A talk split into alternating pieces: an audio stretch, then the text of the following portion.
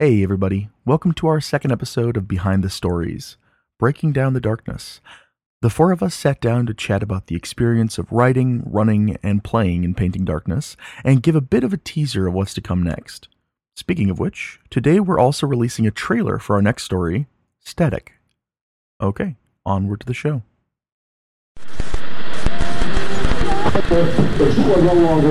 The eggs are mostly clean, but they're coming out. I don't know who they are. But you gotta take this along. Implications.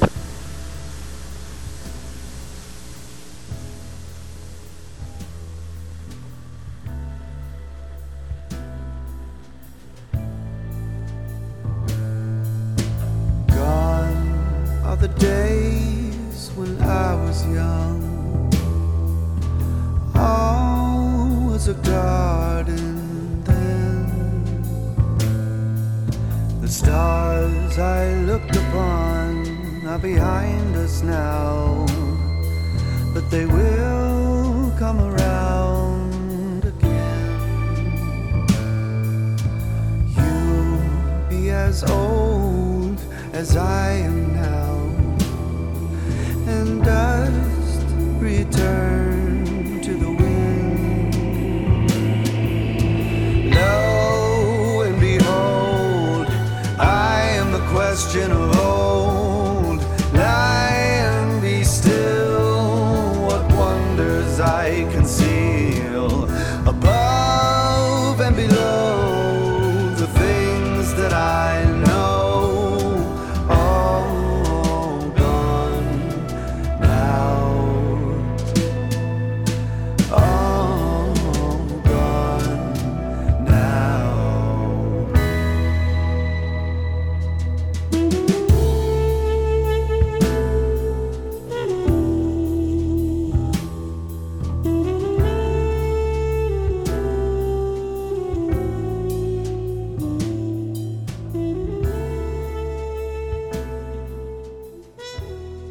Welcome back, everybody, to Stories and Lies, in this uh, wrap-up edition for Painting Darkness. Uh, I'm Taylor. I'm the uh, G M of this scenario, and I've got with me Tom. Hello. Say hi, Tom. Hey, I, this is Tom. I'm, I'm Tom Ogus. I play Arjun Singh. I've got Wes. Hey, guys. Wes, and I play Eugene Krantz. And Matt. Hey, guys. Uh, I played Fred, Fred Fontaine. And uh, we're here going to talk about the uh, the game we played. We've finally released everything, and we've been pretty excited to uh, um, get this out there and, and talk about it and stuff. So I guess I just wanted to start by asking you all a question. What uh, what were your impressions of the scenario? Who wants to start?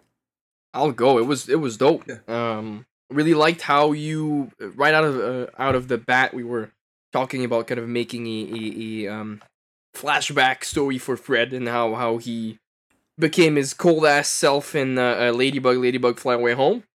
Um, yep. And how I wanted to kind of inject some Canadian M-Epic history into his old background, uh, which was kind of prepared in advance, but not not what we played, not Painting Darkness.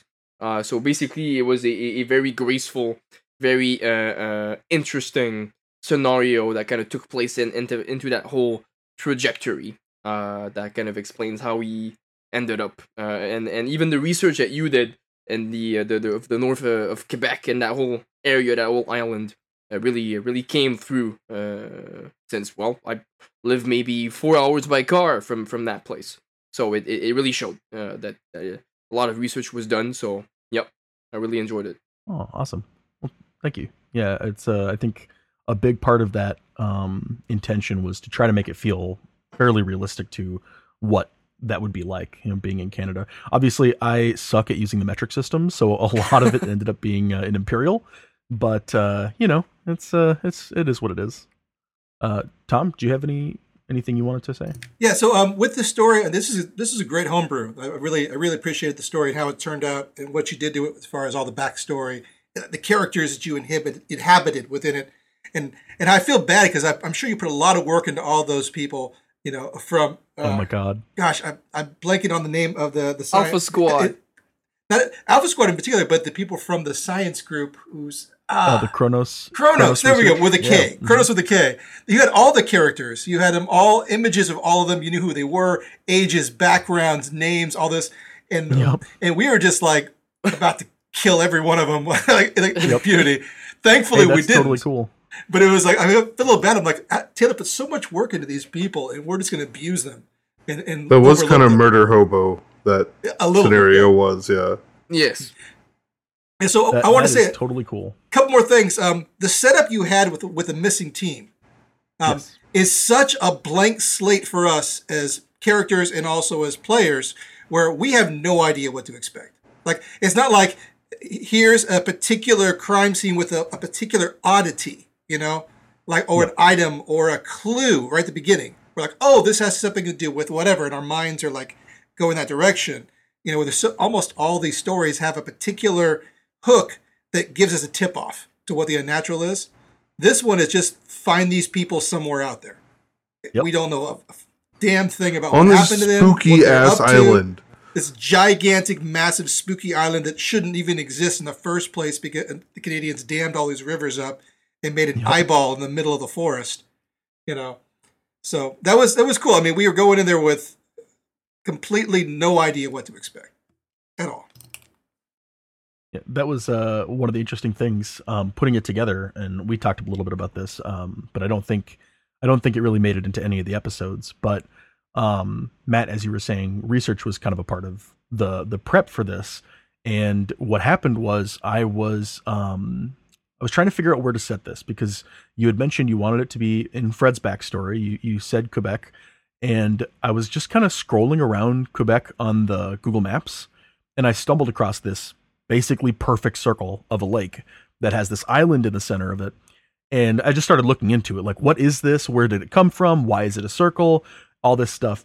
Uh, and discovered that it is an island. It's a real island. It's been around for um, a very long time. It, it, it has only really been an island for the last fifty or so years um, because it was dammed up in the seventies. But uh, the actual crater that forms the lake, the way that it is, has been around for two hundred fourteen million years, which is a very long time.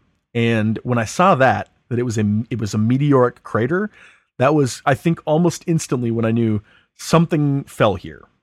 And um, I, I felt like you guys did a good job exploring um, what was going on here, trying to figure it out, trying to piece the, the um, symptoms together. Uh, but it still really wasn't until the very end um, when you confronted this thing that you discovered what it was. Mm-hmm. Um, anybody want to talk a little bit about what, what you found down there in the caves? I, I'm, I'm assuming that the audience should know by now, um, yep. but I'm, I'm trying to remember because it's it's been a while since we played this. If if it, I don't think we ever said in the recording, like in character, because I don't think I don't we think actually so knew. Like our, yep. our characters didn't know the name. Like we just yep. like my character didn't know the name. So I mean, um, and we've you've explained to us afterwards, of course, and we've had a great deal of fun. And going into it uh, about the freaking color out of space. Mm-hmm. Yep.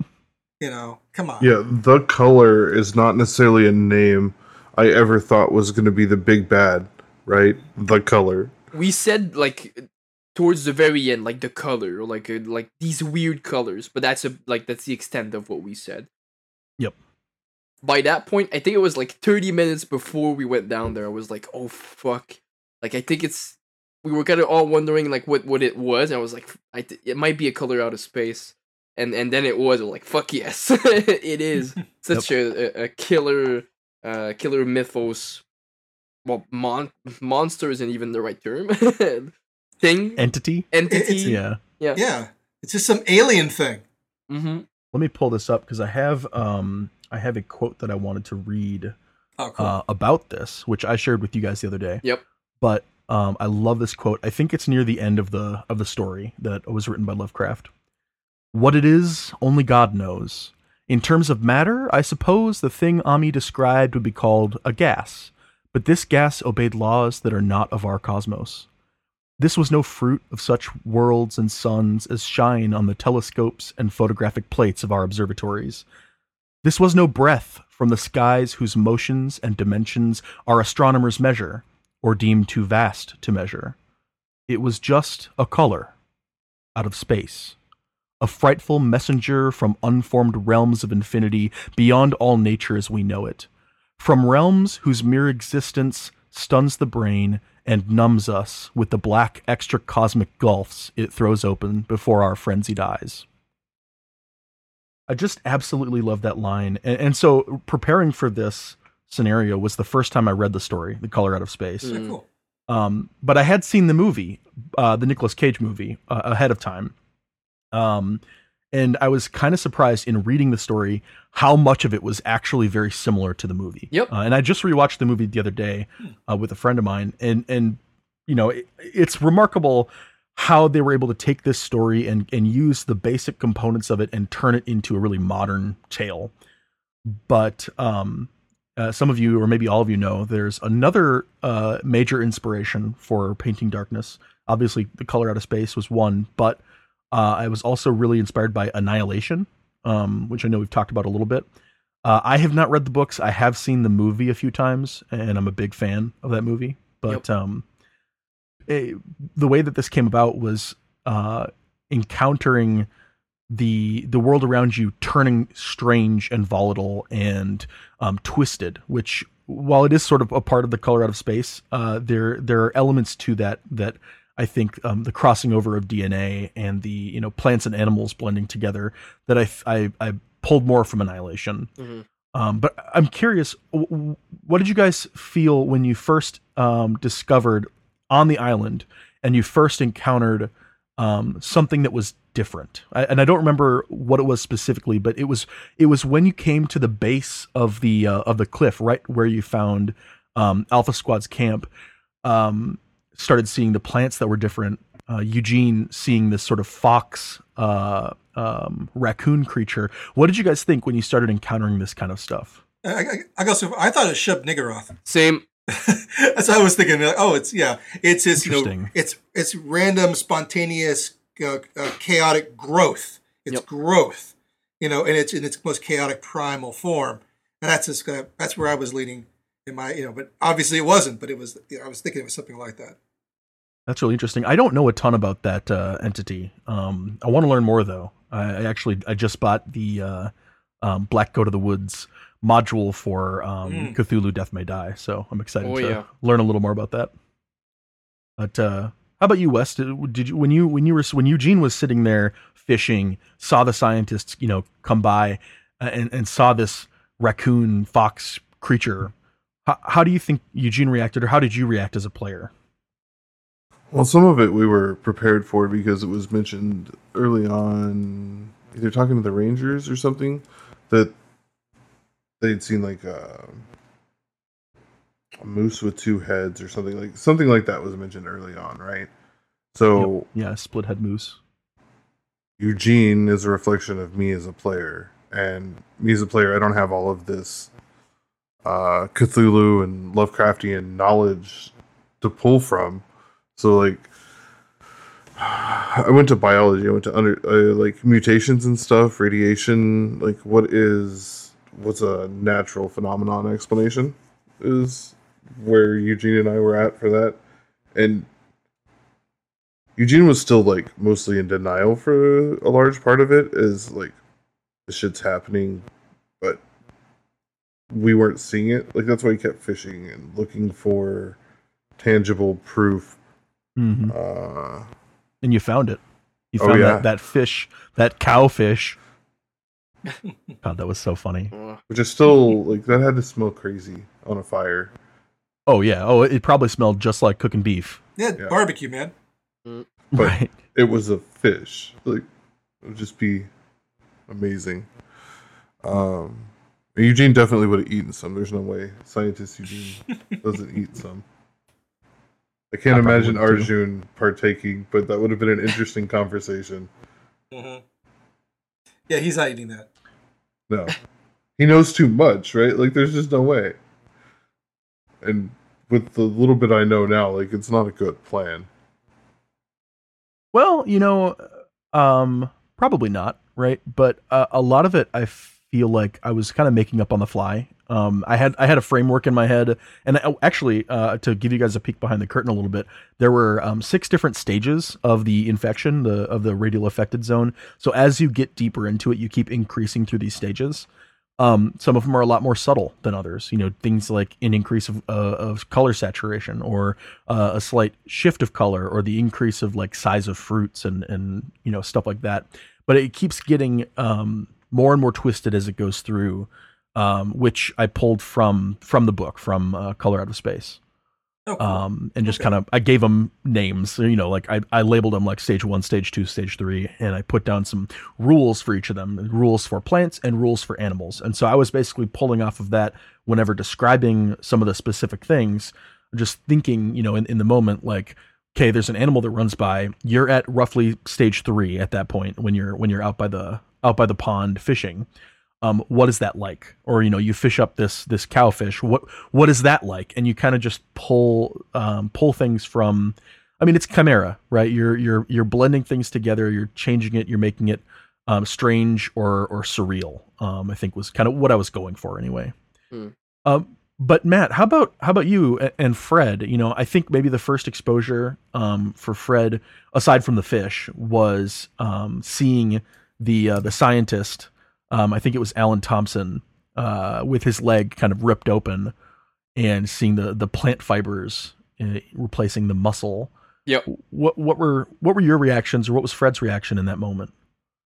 Ever ever since the start of the scenario, I was I was looking to up the ante with Fred to kind of explain, well, justify somewhere why he's in, in Ladybug adapted to violence. Uh, lucky me, I had like four chances to do so.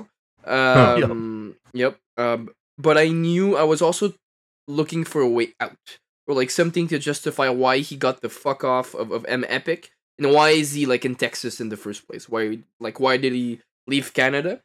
Um, and I think when he saw that weird like plant fiber leg, that was the moment he was like, "Alright, fuck this. I'm um I'm, I'm gonna see this through for the people around to kind of do the mission I was given, and then I'm gonna dip. I'm I, I am going to leave." Um, yeah. I I really liked how, and I think it's somewhere in the Handler's Guide, or, or maybe it was it was maybe a post by Debtwiller on his Patreon, or maybe Shane Ivy, of how um, the unnatural can be kind of wonderful at times, uh, and it, it it felt that way to me in uh, in Painting Darkness as we kind of came through, like the color saturation, the saturation, like you you like we saw it, like uh, vegetation was was beautiful, was outgrown, f- fruits were were ripe. But as we kind of continued on, it was more and more kind of like decayed and, and, and wrong. Um, and how even in how it's enticing and beautiful, it's still very much dangerous. Uh, like even like yep. the, the little necklace to kind of understand animals and speak to them, our brains aren't made for that. So like, yes, it's useful, yep. but like it's it's still unnatural and strange. And if you use it all the time, you're gonna, well, go crazy. So it was really like a yeah, cool it, spin on the unnatural, I felt like. Cool. Uh, I'm glad you felt that way. Uh, and with that necklace, um, you know, uh, at one point Eugene put it on and, and kind of tried to reach out to animals that were deeper into the zone. And, you know, it's already probably difficult with normal animals, but you, you gain some kind of uh, information. There's some sort of a communion. I, I picture it more as wordless. I mean, we, we described it a lot as words, but mm. I kind of pictured it more as like emotive, um, sort of feelings. Uh, but when you, when you're reaching out to something that's been that corrupted, um, it, it must just be incredibly difficult to comprehend what you're, what you're picking up. Um, yeah, I think it would be I, like the translator missing, or you're missing part of the lexicon. Mm-hmm. Yeah, absolutely.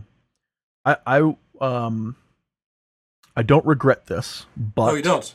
I I do wish that you guys had used the, the necklace to communicate with uh, the thing inside the box.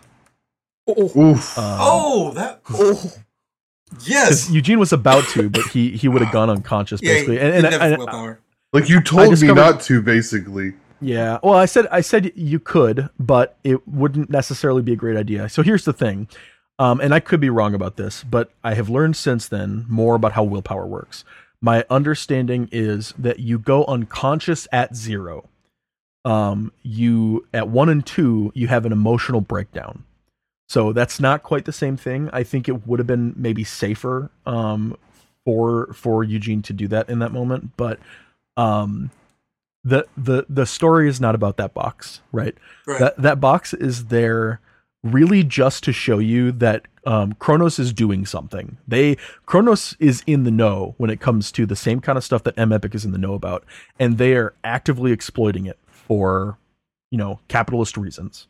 Um, they're they're that slice. They're the kind of um, uh, March Industries slice mm. of uh, of the Canadian side of things. A private corporation um, knows about this stuff and is is doing everything they can to make money on it. Um, March Industries tell the audience? Is like Canada's version of, uh, or it's like uh, Delta Green's version of like uh, the Umbrella Corporation or whatever. Yeah, yeah, it's, it could be similar to that. Yeah, it's similar. Like objectively uh, evil corporation with a good front that works for the government on super secret shit. So oh, I, we'll I, get there. You know, we'll get there. I think okay. ob- ob- objectively evil is maybe not the best label for it.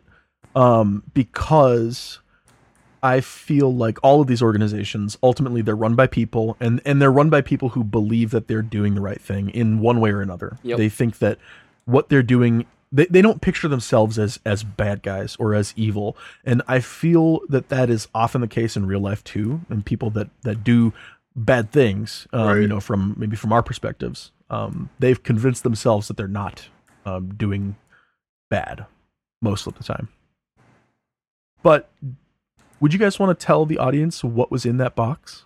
Yeah, man. Let's, let's oh, open the audience up. Didn't get to hear it. That was nope off yeah. recording. Yep. I don't even know what it is, but I know that people care. Yeah, it's a, it's a Shoggoth. Taylor just dropped yep. that on us at the end of the session. Like, oh yeah, it's a Shoggoth in that box. Um, yep. So quinti, you know, quintessential fucking Lovecraftian goo. That's super intelligent and, and, and just really rocks your shit, essentially. Uh, the thing. Yeah. Yeah, yeah, basically, yeah. Communication with it, I don't feel like would have been good. Mm-mm. No. Like, I don't feel like it would have, definitely wouldn't have driven us towards any positive objective no. accomplishment. At- That's why I made the box basically impossible to break open. Um, you probably could have if you spent enough time and like were really determined. I probably would have let you open it up, but then a Shoggoth would appear, and you'd have to deal with that or die. Mm-hmm. Um, so you know, but I, but again, I, I just put it there as as like um, you know, here's this building out in the middle of the woods on a on a remote island. Um, how the hell is this research facility getting power? Well, maybe they've got generators. Oh, generators make noise. Okay, what if it's a, an unnatural generator? And what if it's some kind of a box that they've invented that functions as basically an endless battery? And the reason I put a Shoggoth in it is because a long time ago, I don't remember if this was on R P P R or some podcast I was listening to, ran a scenario that involved one. And they're, at least in that scenario, they're electrically conductive. And I figured, well, okay, maybe they could find a way. They're also um, self-regenerating. Uh, yep. Maybe they could find a way to use that information to create some kind of a battery cell that just works forever. And uh, obviously unlimited energy, renewable, per- permanently renewable energy is something that um, has always been kind of a hot topic in the world of inventions. Um, I think it's certainly the kind of thing that in, in, you know, evil corporation like this would create and hold on to and use for their own ends. Oh, yeah. That's pretty cool. Man, if Willow ever dies, I know what I'm doing next. A Shoggoth? Shoggoth? Wait, what are you doing next? And now, now I gotta know. Um, you gonna make a Shoggoth character? Fuck, I had his name for a second. The really nerdy Ghostbuster. Oh, Egon Spengler. Egon, I, yeah. I love that guy. Mm-hmm. A playoff. Would you believe it if I said uh, I've still never seen Ghostbusters? What? I mean, it's so permeated okay, in you're, culture. You're though, you have Friday. to know who Egon is. Like you, you gotta, have to understand this. It's a great the movie. Process.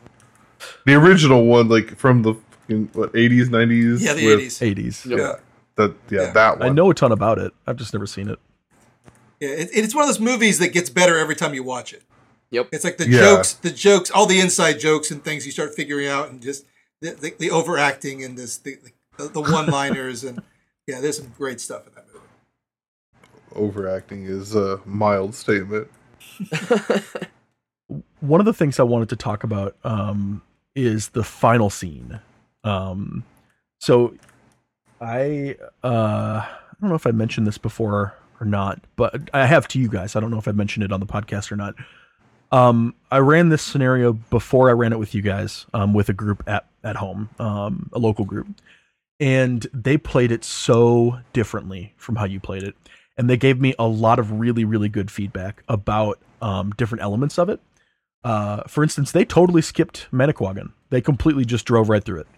Uh, and they said part of the reason they did was because it didn't feel like it was a necessary place to go. Uh, and, and you guys obviously spent some time there. You, you, you know, chewed the scenery a little bit. You met some of the people I wanted you to meet. And, um, then, uh, after, you know, you get through the island, you end up in this, uh, labyrinth, this sort of, um, uh, cave crystalline, you know, um, bismuthine labyrinth underground. And that was an area that changed pretty heavily. The way that, that we approached it in, in, our version of that um, was was shortened quite a bit from what I had done originally, which was I, I wanted to make it really feel like a maze and somewhere that you would need to fight to get through. Um, oh, wow. And I didn't really do a good job with that. Uh, it, it kind of ended up feeling like, okay, we're just lost, you know, and taking corners and stuff that don't really lead anywhere, and we have to backtrack, and, you know, we're rolling dice a bunch. So you guys did roll dice, um, and I think you succeeded on most of them, but If if you ever failed, my, my plan or, or maybe what I did, I don't remember exactly, um, was to to kind of lead you um, in a direction that would that would get you further, but um, with a twist. Um, and I think that was when you know you, you ended up coming across the dead bodies of um, the Alpha Squad members. Um, gotcha. And you're you're down there in basically just pitch blackness. I mean, it's absolutely dark. Um, And you encounter for the first time uh, the color, uh, the color out of space. Uh, what what was that moment like for you guys playing through that?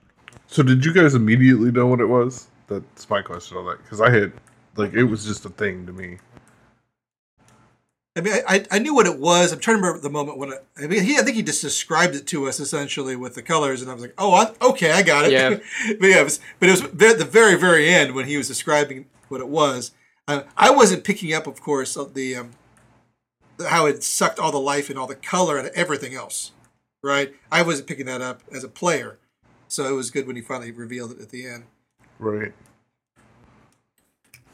What What about you, Wes? What, you said you didn't know what it was, even when I was describing it. But how did you feel in that moment when you're you come across this unnatural, this very clearly unnatural thing that is kind of beyond explanation? How did you feel? How did Eugene feel? Uh, this is how it ends. I, yeah. I have one, one more thing is I, I also was feeling like there's nothing we can do about this. That was also my yeah. second thought. Like, oh, it's a color. There's nothing we can do. I was like, we can't do anything about we we can't defeat this thing. We can't. we we are helpless against this. So it was kind of cool that we actually like had a way out, which was was great. Was yeah, helpless would that. be the word that Eugene felt. Yeah. Like, it was just like, fuck. Yeah. yeah. How about you, Matt? Mechanically, I was curious what it could do. Um, because I had read, like, its stats, like, a long time ago in the Handler's Guide. So it was like, okay, it's here. It, and it, it was like, it felt like it was stalking us. Like how you said, it just kind of appeared out of the wall, then receded. Yep. Like, we can't catch up with it. It will catch up to us. Uh, right. So, so, like, what... what the fuck do we do, and what what can it do? Um, so so my question would, would be this actually: when we we were just slightly deeper in, and we had these very surreal, uh, uh, pretty terrifying dreams. Was that the color feeding yep. on us? That that's a great question. Um, so you guys all rolled power checks at yes. that point. I don't yeah. know if you remember that. Um, those those power checks. I think two of you succeeded, um, or maybe you all succeeded. I don't remember exactly. Um, but yeah, that was basically to try to gauge how much you were affected by the, the Raz essentially. So the way that it works is, um, you've got kind of this, this, um, you've got the color, right? Which is a entity that's sort of, you know, we can think of it as sort of being a, a gas, um, like in the description, or a, a cloud of of radiant colors. Um, but you also have its surrounding effect, which is this large radius. Right. Um, the fact that you were inside that area, so that was the the Alpha the Alpha Squad camp was inside the Raz. So was the Kronos camp. They were on the outer edges, but they were inside it, and everybody was being affected by it. Um, and you you spent the night there, and I think that's absolutely what was happening uh, in my head, at least, was you being affected by um, the influence of this thing, um, twisting twisting your brain, maybe, you know, the mm-hmm. the same way it might have twisted Norris's brain into what it became physically. Um, you know, he was there for six months. You guys were only there for a, a day or two days inside the, inside the space. Right. Hmm. I, I want to ask uh, with your playtest team, how did they get rid of the color? What did they do? Oh my God. It was atrocious. You don't want to know. Share it. What, what happened? Okay. Um, let's see. They all went down into the into the cathedral. Um, in that incarnation of it, the cathedral was a giant bowl, basically. Um, it was like basically a giant crater. And uh, and I I told them this as they approached the ledge of it at the very top, kind of the, the lip of the bowl. I told them, like, there's a large slope that goes down, um, you know, however many feet, twenty, thirty feet, something like that. And they decided to jump down there. They didn't do any kind of spelunking gear, which they had with them, but um, they just jumped straight down and uh, and got into the situation. And when they encountered the color at the pond, they um, decided they needed to leave. They tried a variety of things. They tried shooting it a few times. Um, they had, I don't think you guys got this, but one of the magical artifacts was these little paper pouches filled with um, uh, a powder. That was basically, uh, it was a, like, um, you light it and throw it, or just throw it or whatever, and it explodes. Oh, okay. And it does withering. Oh. Um, yeah. that, there was that, that incense we found, but we found that from the Chronospace. Is where we recovered that incense. Is that what that was? No, the incense was something else. Oh, okay. Um, there, yeah. There, and and when, when we played it, I kind of mixed up a couple of things so that I could make it a little more interesting, a little more unique. Um, like, I think originally the incense was the um, speech of birds and beasts that the necklace became. And the necklace was something. Oh, oh the necklace was uh, your ability, Clair- or not clairvoyance. Uh, it's either clairvoyance or fascination. The clairvoyance. Clairvoyance. Is, clairvoyance makes sense, yeah. Um, the stones were always memory stones. Mm-hmm. Um, the spike is always the spike. Uh, that was the most important one, and I, I absolutely wanted you to find the spike. And if you didn't go to Alpha Squad, if you went straight to the Chronospace, I probably would have put it there. Mm. Um, but you you need that spike in order to um, do what you did, which which is sort of seal the gate. Um, and that whole scene at the end there was one of my favorite things. Oh my God, I uh, I was cracking up with um with. Eugene fishing in this pond, this this pond of muck and gray ash and all this stuff, and then, you know, pulling out this fish. I think I think it was either critical success or a critical failure it was a crit- uh, on the fishing roll. Yeah. Okay. And, and yeah. This stone came with it. That was this this last piece that you needed. This thirty-third stone. Mm-hmm. And I think afterwards, somebody, I think it was Wes, was like, wait, weren't there only thirty-two letters in the alphabet? No, there were always thirty-three. I promise. It's uh, it's one of my favorite moments GMing. You just gotta, you just gotta roll with it and oh, yeah. uh, make stuff happen. Just roll with the punches. Uh, the reason Eugene fished in that particular instance was to demonstrate what I said earlier, right? Like, he was, he expected to check out at any time, so he was definitely going out yep. fishing. Yeah, that's fair. And, yeah. and and you ended up saving uh, saving all three of you, basically. Yeah, I, w- I want to talk about that because there was a great sense of doom and foreboding that we had in the last, I don't know if it was the last totally. three episodes, last two episodes, where it's, we're like, two we're going to sure. go in here into the into the depths of this, you know, this infected zone where no one has come out, you know, and we're also talking about, you know, we get maybe I'll be quarantined for the rest of our lives. This could yep. essentially mutate us. You know, we we're like we're like guys walking into the nucle- the nuclear reactor. You know, right. we're, going, we're getting radiated. You know, we're, we're probably not going to survive this, and we're bringing Fred with us too.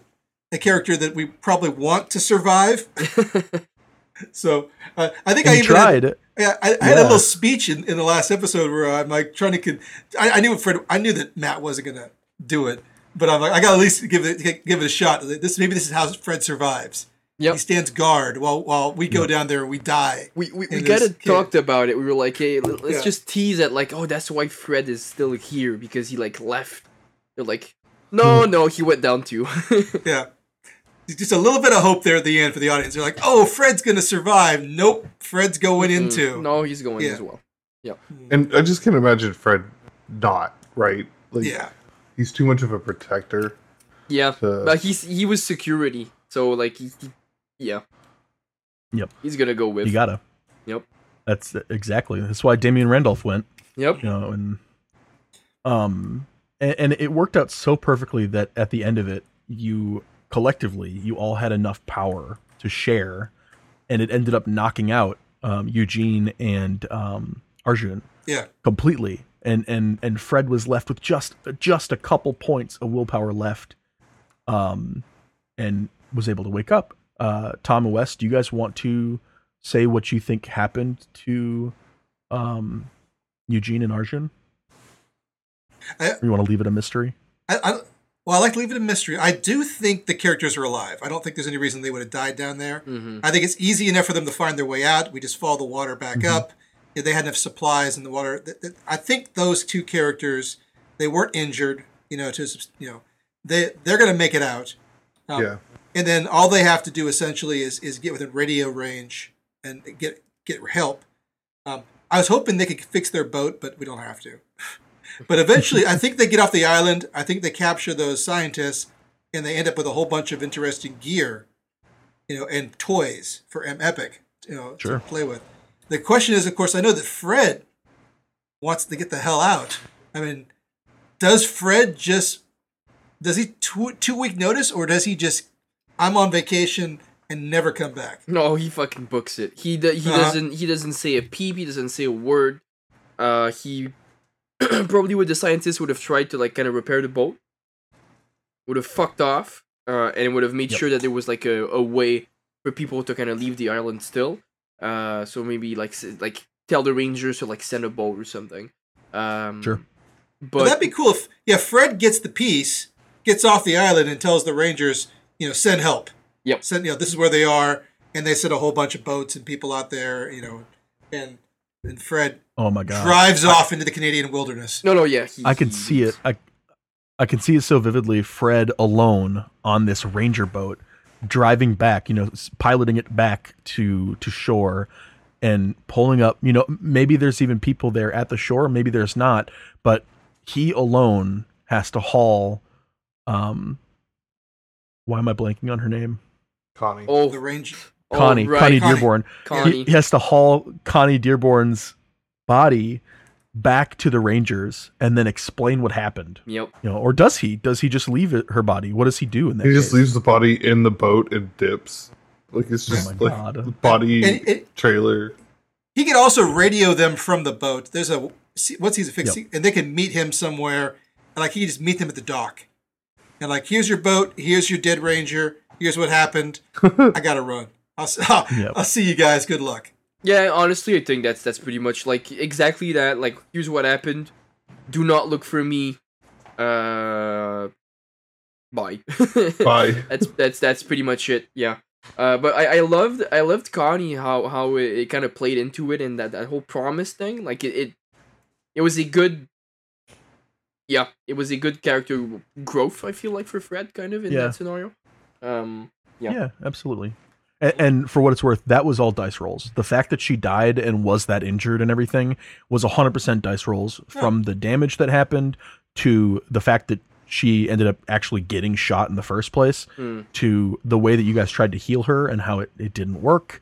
And then, yeah, everything. I just left it up to the dice and it, it just worked out like that. Um, she was not a big part of the playtest. Um, she was in it. She was always in in the newspaper as being the ranger that was responsible for finding um, Russell Phillips's uh, Jeep. But um, she didn't go with the party in the playtest. Well, no. Your, yeah. Well, your playtesters did kayaks, right? They just took the kayaks. Oh yeah, they they did it. Yeah, exactly what, mm. what Bernard Lane. Yeah, he just you know gave them the kayaks and uh, or canoes or whatever they not not it wouldn't be kayaks. They'd need at least canoes to be able to pilot all their um yeah all their stuff. Such good players taking the hand the pro offered tools. Yeah, right. Can you imagine? I, I'll be honest. Right, that was um there were two two real major moments in the way that you guys played this that completely blew my mind as a G M, and it was. It was the fact that immediately you guys are like, well, I know we have got canoes, but like we need a speedboat, you know. Yeah, we can't we just do this. Real Surely we boat. Can get a speedboat somewhere. Yeah, yep. A good boat.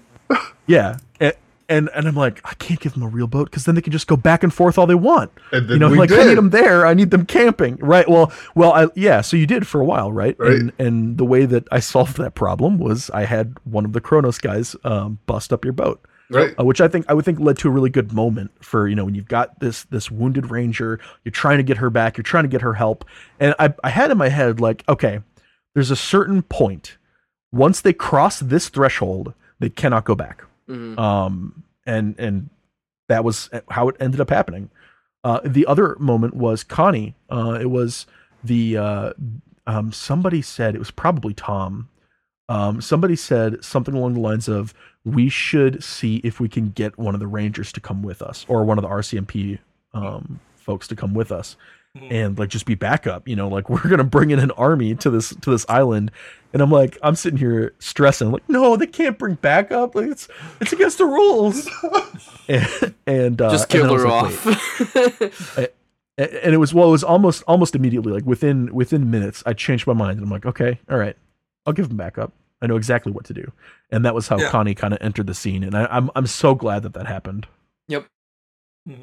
I feel like she tortured Arjun a lot. Like, it mm-hmm. made the Arjun character less reckless. Like, somehow Arjun was the most reckless out of all of us, which is interesting. Cause I, I, I, I don't know. Yes and no. He's um. I tried to play him. I don't know. I'm trying to what the word is. Very, I try to play him very by the book, right? Very by the book, but also like um, ends justify the means. That's why well. reckless feels like He's the wrong. Both of word. Those things, you know? Yeah. Like as soon as logic says do this, fucking we're doing it, right? Like that's yeah. that's what's going on, and I don't know. I felt like she played off of that really well, and then she gave Fred more stuff to worry about at night, like to haunt his dreams, basically. Yep. Yep. That was so good. I just, I, I love the scene where her, uh, Connie and, and Arjun are like having this kind of debate about ghosts. And do you believe in ghosts? And like all that stuff. Oh, yeah. Eugene just pulls out a gun, fires it into the air. Like, what a crazy person. Well, like, so me, the player, and uh, Eugene, I think we're both fed up with it at the same level. Eugene was just like stuck in the woods with it. So the reaction was strong, right? Like, yeah, that makes sense. And we were very mm, at that point we didn't have direction. Like we weren't we weren't on a path going anywhere. And uh, I, as a player, and Eugene as the character, were like, "Nah, I'm done with that. Like, let's figure out where we're go. Let's go. I don't care what the path is, but let's get on it." Yep. So that was a lot of what that was. And I still like I kind of. thought about that after. That was one of those times where I didn't check my flow of consciousness coming out of my mouth. Just like that sure. just kind of happened. I was like, I don't know if that was the smartest thing to have done there. Oh, it was amazing. It was so good. I don't know. It it, it felt it felt natural with how Eugene was. Just like has an idea. Totally. And I saw it, it fully played out. Like he did it super calm. Like just standing there, reaches over, grabs it. Checks it, spins the cylinder, puts it back. You know, like... Yep. And, and for what it's worth, I, I feel like um, there's really not a problem with that. You know, like, you're, yeah, you're on cool. a desert island, fucking shoot a gun, that's fine. Yep. Um, you know, as long as you're careful about it. Uh, but I think I think in the moment, it was really it was really fun to have Connie be so opposed to it because she's a ranger, this is reckless, you know, you don't know what you could be shooting at. Um, you know, there was no warning. Uh, nobody had time to cover their ears. Like, but but it was what Eugene said, and she's like, "Why did you do that?" And and what Eugene said was basically like, to find out what's here, right? And that's when you heard that noise, that that kind of rumbling noise deep within. What do you guys think that was? A creature we didn't get to encounter. Yeah, oh, thankfully. But yeah, I thought it was just one of the mutated creatures is what I was thinking. Yeah. Yeah. I don't think it was the color. Like, now that I'm super retroactively reanalyzing it, I think it was something that was affected. I was always thinking it was like a bear or a large yep. creature mm-hmm. with that was already distraught, and then the noise just made it worse, right? I don't know. I don't know what it was. Maybe it was the cave system underneath. I, I'm not sure. I guess you yep, know right. what it was, huh? Are you going to enlighten us? Yeah. No. No. no, no, no. Oh. Can't tell you. It's in, my, it's in my contract. I'm not allowed to reveal it. Damn you. Nah. The secrets. Uh, I, I just wanted to say, uh, I, I really loved the way that, that this turned out. Um, I'm super, super happy with it. And this was one of the first experiences I've had running something homebrewed that was like fully fleshed out. Oh, you know, only homebrew I've done in the past has been kind of off the cuff, writing it each week, sort of a thing. Um, this time it was like, here's a story. You know, I've got I've got three acts. I've got this structure, yada, yada, yada. And the way that you guys reacted to all of the stuff that you were experiencing helped me um, fuel that story in, in a way that I felt, I personally, I really loved. I really felt like it worked um, very well. I, I hope you guys feel the same. Um, is there anything else that you guys want to say before we wrap up? Oh, yeah, I got other ideas. Uh, one thing is, um, I, I really enjoyed how uh, I mean, Wes and I got to create some new characters, mm-hmm. you know, um, yep. and I got to and do we got a little character arc for these characters, and we got to learn who these characters were and watch them, yep. you know, kind of figure them out. It always it always takes a couple hours of actual playing the character before you figure them out. And yep. I was I was really starting to kind of uh, um, connect with the character of Arjun, like in the second half, I think. It took me a while in the beginning. I was trying to, I was trying more of the archetype. I was kind of playing with it.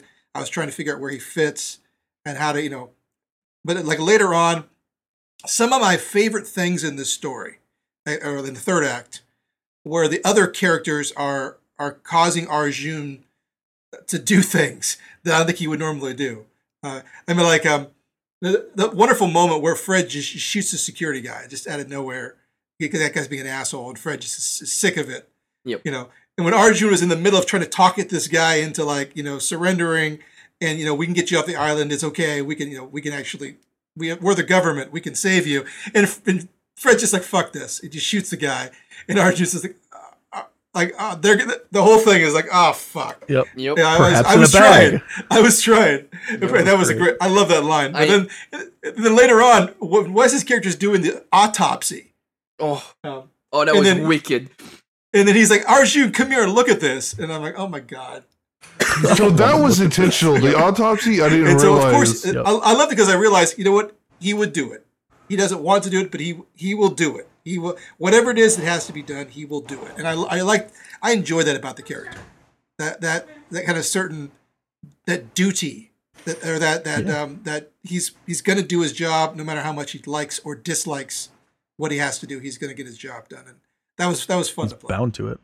Yeah. I I really liked that whole sequence, Wes, of like fucking doing an autopsy and then and then Arjun is there just kind of looking at it and like trying to calm down the other scientists, just showing how fucking far gone all of us are. Just these borderline maniacs on a mission. Uh, yeah, it was great. So like it was super conscious to do the the autopsy. Like I thought that would work really well and give us oh, some yeah. information that we needed. But the Arjun part, like, that was, like, I actually thought that was really good because it was playing off of, like, Arjun and Eugene have a pre-existing relationship. They understand how each other works and all that shit. And I just thought it was really good for, fuck, I need this data. He's going to hate me for this, but he's going to do it anyway. I know he will. Yep. And the, it just played out so well. I, I really enjoyed that scene also. And it was... Yeah, that was really awesome. Did, um... Did you guys have any favorite moments? Hmm. I like talking to the fish, like sticking my head underwater and trying to talk to the fish. Like that was fucking great. I really wanted to go back to that and have like, I don't know, like a conversation, like more of like a, I don't know, like walk in and sit down and at the fire and talk to the fish, right? Like, you know, like have yeah, a sure. full experience with that. But I didn't want to go. We still needed to get the shit done, right? Like the goal of the mission mm-hmm. was not talk to the animals. It was rescue the team that we kind of completely ignored for twenty days. And that, that spell is expensive too, with willpower. Yeah. Yeah. Unfortunately. Uh, I, I really, really enjoyed being able to play a magic user for the first time mm-hmm. probably ever in a Call of Cthulhu or Delta Green. Dude, I love game. seeing that because, like, in my head, before Arjun, I didn't think magic was an archetype that was possible in Delta Green, and you really did a great job showing, at least me, that that was possible and kind of how different it is from any other magic system that exists. I really enjoyed that part oh, of totally. this particular playthrough. Yeah, I, I, I'm happy to hear that. So I, I really, I didn't want to like, oh, give him Wither or give him any of these attack spells. Right. Yeah, that just, that's, I think that's, that's what cultists do. That's been played out. I wanted to do something that was useful and interesting and, and fit more his character. He's kind of more of a peaceful nature, I, I felt. So I really picked these kind of more peaceful, inquisitive, investigative mm-hmm. tools that I thought would be useful and tried my best to find good moments in the story to really plug those in. How sustainable yeah. is that though? Like, how fast was Arjun going to burn out? I mean, I had fifteen willpower, but still, I was burning that quickly. And, and every time you do it, you lose sanity. Right. So yeah. it's it's a, it's a it's not that sustainable for a, a player character to do. Um, okay. But it's it's it's so useful. Yeah. At moments. At moments. Um, it, but it's not something that players should be like. Uh, yeah, should, rewinding should spam. time. You should spam it. And then getting to watch what yep. happened is, yeah, kind of strong. Yep. A little bit. Oh, yeah, absolutely. And the way the way this was all described was really, really cool. Like, it's it's unnatural. Like, it's not, like, this guy isn't just, like, imagining things. Like, he's living it. Like, mm-hmm. it's, yeah. That was cool. Yep. Did you have any favorite moment, Matt? It's very simple, but it's, it's when uh, Connie died and we were all like, fuck, what, what are we going to do? We'll bring back her, her body at the shore. And I can't remember mm-hmm. who stepped on the boat and tried to start it. And it, and it didn't. I was like, oh my god, fuck. Yeah. Like, okay, uh, here we go. We're stuck here. Just, just like, it was just like a punch in, in the gut. We're like, oh god, okay, she just died. Things are, are kind of bad here. And then like, okay, we'll mm-hmm. go back. And then we can't. Like, so it, it was it was just like the, the fucking elbow drop uh, after the punch. It was like, ooh, okay, we're in this now. Let's go. Um, yeah, that... That was a great moment because we had once we were trapped on the island, our our entire story changed. Yep. You know, and we had yep, to for sure. completely change the way we were handling things. Absolutely. We were in it, and I think all of us, our, our role play, got focused, and our char- we really got into character and really dived into the investigation. That was. It's crazy how you moment. got. I think you got all three of us with that because, like, I was going back to the boat, fully expecting to go back. Like the thought of, yeah, no, the boat's not going to work, wasn't there, so. For you to get all three of us with that, I thought was really good. Yep. You guys were like, uh, all right, well, we go back to the boat and we head back to shore and blah, blah, blah, blah, blah. And I'm like, hang on a second. Hang no, on a you second. Don't. But uh, yeah, so actually, um, Matt, so Connie um, wasn't quite dead yet when you guys got on the boat and, mm. and started, tried to start it up. But, but it was, it was like this moment of realization of like, the boat's not starting. Something is missing. And now Connie is dead. She's, yeah, she's gonna and, die here. I mean, that's right. Yeah, yeah, uh, yeah. Was, I, I really loved that scene. I, that was completely, like I said, completely improvised. Um, yep. Like I didn't expect that to happen. Uh, and I, I think you guys did a great job of bringing that together, of like both the boat and Connie at the same time. Um, I thought it was, I thought it was cool. It was grim. Like even for Delta Green, like I, the way you described yeah. it as well, it was like it was visceral. It was like, oh my god, shit. If it was a movie, yeah. it would have been so like the tones would have been so dark, and there would have been film yeah. grain, and it would just would have been. Uh. And I she, could totally see that. She like yeah. slowly died too. Yeah. It was it was like yep. I was thinking, oh, she'll she'll just we have a couple hours, she'll pass out. No. No, no. She, yep. she Taylor she rolled like twice or something, and then it was over. Like I thought we had a I rolled, I rolled a few things. I think I rolled maybe four or five rolls throughout the whole thing. Mm. Um, mm. The last question I have for you, because I do want to wrap this up pretty soon here. Uh, what is your character's sanity at the end of Painting Darkness? Good question. Good question. Uh, for Arjun, Um, and willpower. Yeah. I, my breaking point, that's not it, though. Where is my sanity? I'll, I'll keep looking while you guys are figuring out, too. Okay, I got it at thirty-four. Holy cow. Yep. Where Where is Fred at when we started Ladybug? Ladybug, I believe he was at, like, forty-five. Ooh, oh, okay. That's yeah. okay. That's still pretty low. Or, I was going to say, I thought maybe he was, like, fifty-something. You were that low something. At the start of Ladybug? Damn. Yeah, so um, Arjun was at forty-one. That's the last okay. number I've got right. written down. And his breaking point went down to twenty-seven, it looks like. So, okay. Oof. Yeah, so I crossed a breaking point, and I'm currently at thirty-seven with four willpower. What, um, for those of you who crossed breaking points, um, so Wes, uh, and I don't know if anybody else did, but what do you think happened to our, uh, to Eugene as a result of that? Um, typically, you know, a traumatic event like that can provoke some kind of, um, you know... I, I know uh, exactly. Yeah, go ahead. He retired. That that was the end. Hmm. Like, that was the thing okay. that broke him from doing it hmm. professionally whatsoever anymore. Okay.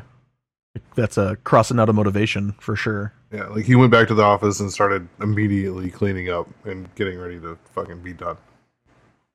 Do you think he picked up any mental disorders or any any kind of long-term traumas from that event? From that mission? Hmm, I don't know. I hadn't thought okay. about that. I will yeah, think about okay. that, though. So we've got a couple questions from our Discord, um, both of which were asked by Zero Dead, who's Sebastian of the Zero Dead podcast. Uh, first question were, what were your inspirations in writing this story? Which I, I talked a little bit about that earlier, but um, the biggest one, obviously, is The Color Out of Space. Um, the second biggest one would be Annihilation. But I will say, um, beyond those two things, which I, I love them both very much, Um, beyond those things, I have had in my head this Descent story for a very long time. Um, I've tried it in a number of different ways. Uh, I've run it as a Pathfinder adventure that takes place on an island, going into a mountain and going down. Um, I've I've done it in a few different ways, and a huge, huge part of that, um, the part of the inspiration for that Descent story, um, are, are kind of two things: House of Leaves and Dante's Inferno, which I'm.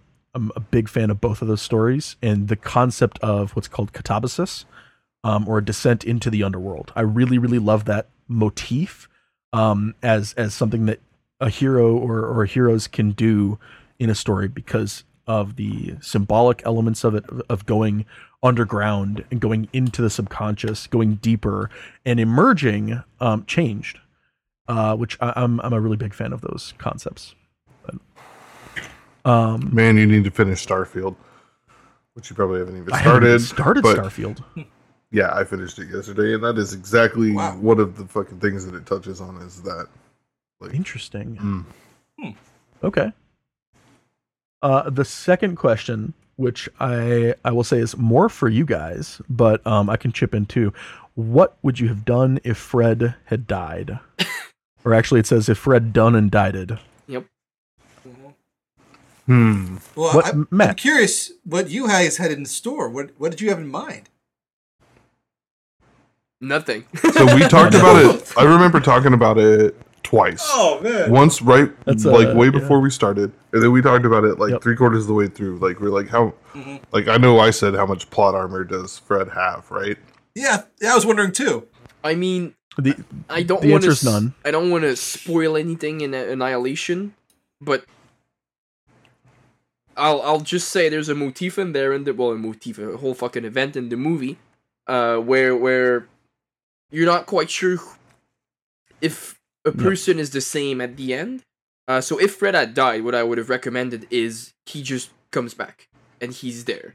Uh, it, perhaps he starts out made of, of like he's got patches of plant fiber and matter.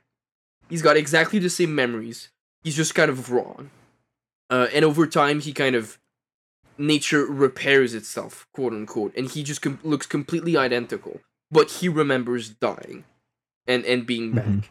Uh, that's what I would, so like a copy, like a clone of, of, of an unnatural clone of Fred is what I would have gone for.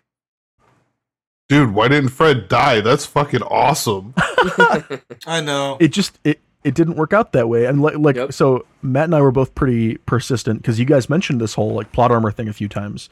And we, we both agreed pretty early on, like there's no plot armor. If Fred right. dies, yep. he dies and we will deal with it in some way, but he just didn't die. You know, he was never in a situation that, that really would have killed him except for the last encounter. Um, and you guys handled it uh, pretty well. I will say, because I don't know if it was just Matt or if all of you were rolling those power checks. Uh, you don't want to fail those power checks. Yeah, the, I failed, the color I has an ability. I, and I lost about one. fifteen pow in the process. Yep. Ooh, yeah. yeah. The so. the the uh, color has an ability called Malaise, which I, I was using kind of a modified version of the stats from the Handler's Guide mixed with the stats from um, Kharkov Tractor Station or Machine Tractor Station Kharkov thirty-seven, um, mixed with kind of my own interpretation of what the color was. But um, yeah, that, that ability saps your POW permanently, and then once and it, it gives it more POW. And um, something that people might know or might not know about a color out of space is once it reaches a certain level of POW, which I think is thirty-five, uh, it transcends uh, into a new dimension. Um, You'll have introduced yeah. me to some of the most fucked up big oh, B E Gs yeah, that I've heard of. Mm-hmm. They're non, Cthulhu? they're non-dealable. Like there's, there's paths to deal with a lot of them. It's, these just, ah. they're so far past what anybody can reasonably deal with. That's welcome, welcome to our next story, Wes. yeah, oh God, don't. I'm really me. attached to Willow, Tom. it, it, I hope, I hope not. Well, we'll see. It, you, I, this, uh, this next story is, is like uh, playing Russian roulette in certain ways. You want to yeah. give us a brief spoiler or a brief, uh, a brief teaser for it? I mean, we can we can post one. Um, I don't know if you, if you want to do post a, tra- a spoiler trailer, whatever. Not a spoiler trailer, but I mean, we'll, we'll, we'll do a teaser. But okay. I, I just meant here at the end of this. Do you want to give the audience something about maybe what direction that's going in? I mean, I'm trying to think of a, a best way to do it without Nolan's in the nineties. I, is I, of course after episode one, I think it spells it out. I mean, it was one of those. Yep. Oh, the yeah, nice thing totally. about this this next story is it's not like a mystery investigation. There's a mystery. But it's not like sure. it's not like we just did with Painting Darkness, where it's like something happened, you don't know what. Um, go out in the wilderness for a, a couple weeks, and you'll figure it out eventually. Figure it out. Yep. But this one is like, w- welcome to my office. This is what's happening. You're fucking dealing with it right now. And I, I, I'm, I'm sorry. And I'm sorry. I'm sending you to do this, but this is the problem. Yep. These are the rules. These are the stakes. Um, I, I uh, forgive me. That's kind of mm-hmm. that's the opening salvo of this next story. So right out the gate, uh, the, the the three characters realize the the sh- well they sort of realize the shit they're in, sort of. But there's also so many unknowns, and there's protocols they must follow.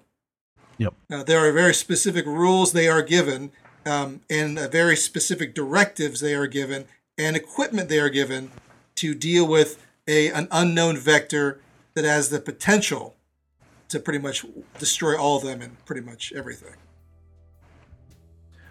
Well, Yay. Um, why don't we play it? Um, yeah. yeah, okay, I guess we do that. All right. Well, thank you, everybody. Uh, hope hope you've enjoyed this wrap up, and uh, I hope you enjoy what is to come next. Say goodbye, everyone. Bye. Bye. Bye. Gone are the days when I was young, all was a garden then. The stars I looked upon are behind us now, but they will come around again. You'll be as old as I am now, and dust return to the wind. Lo and behold, I am the question of old. Lie and be still, what wonders I conceal above and below the things that I know.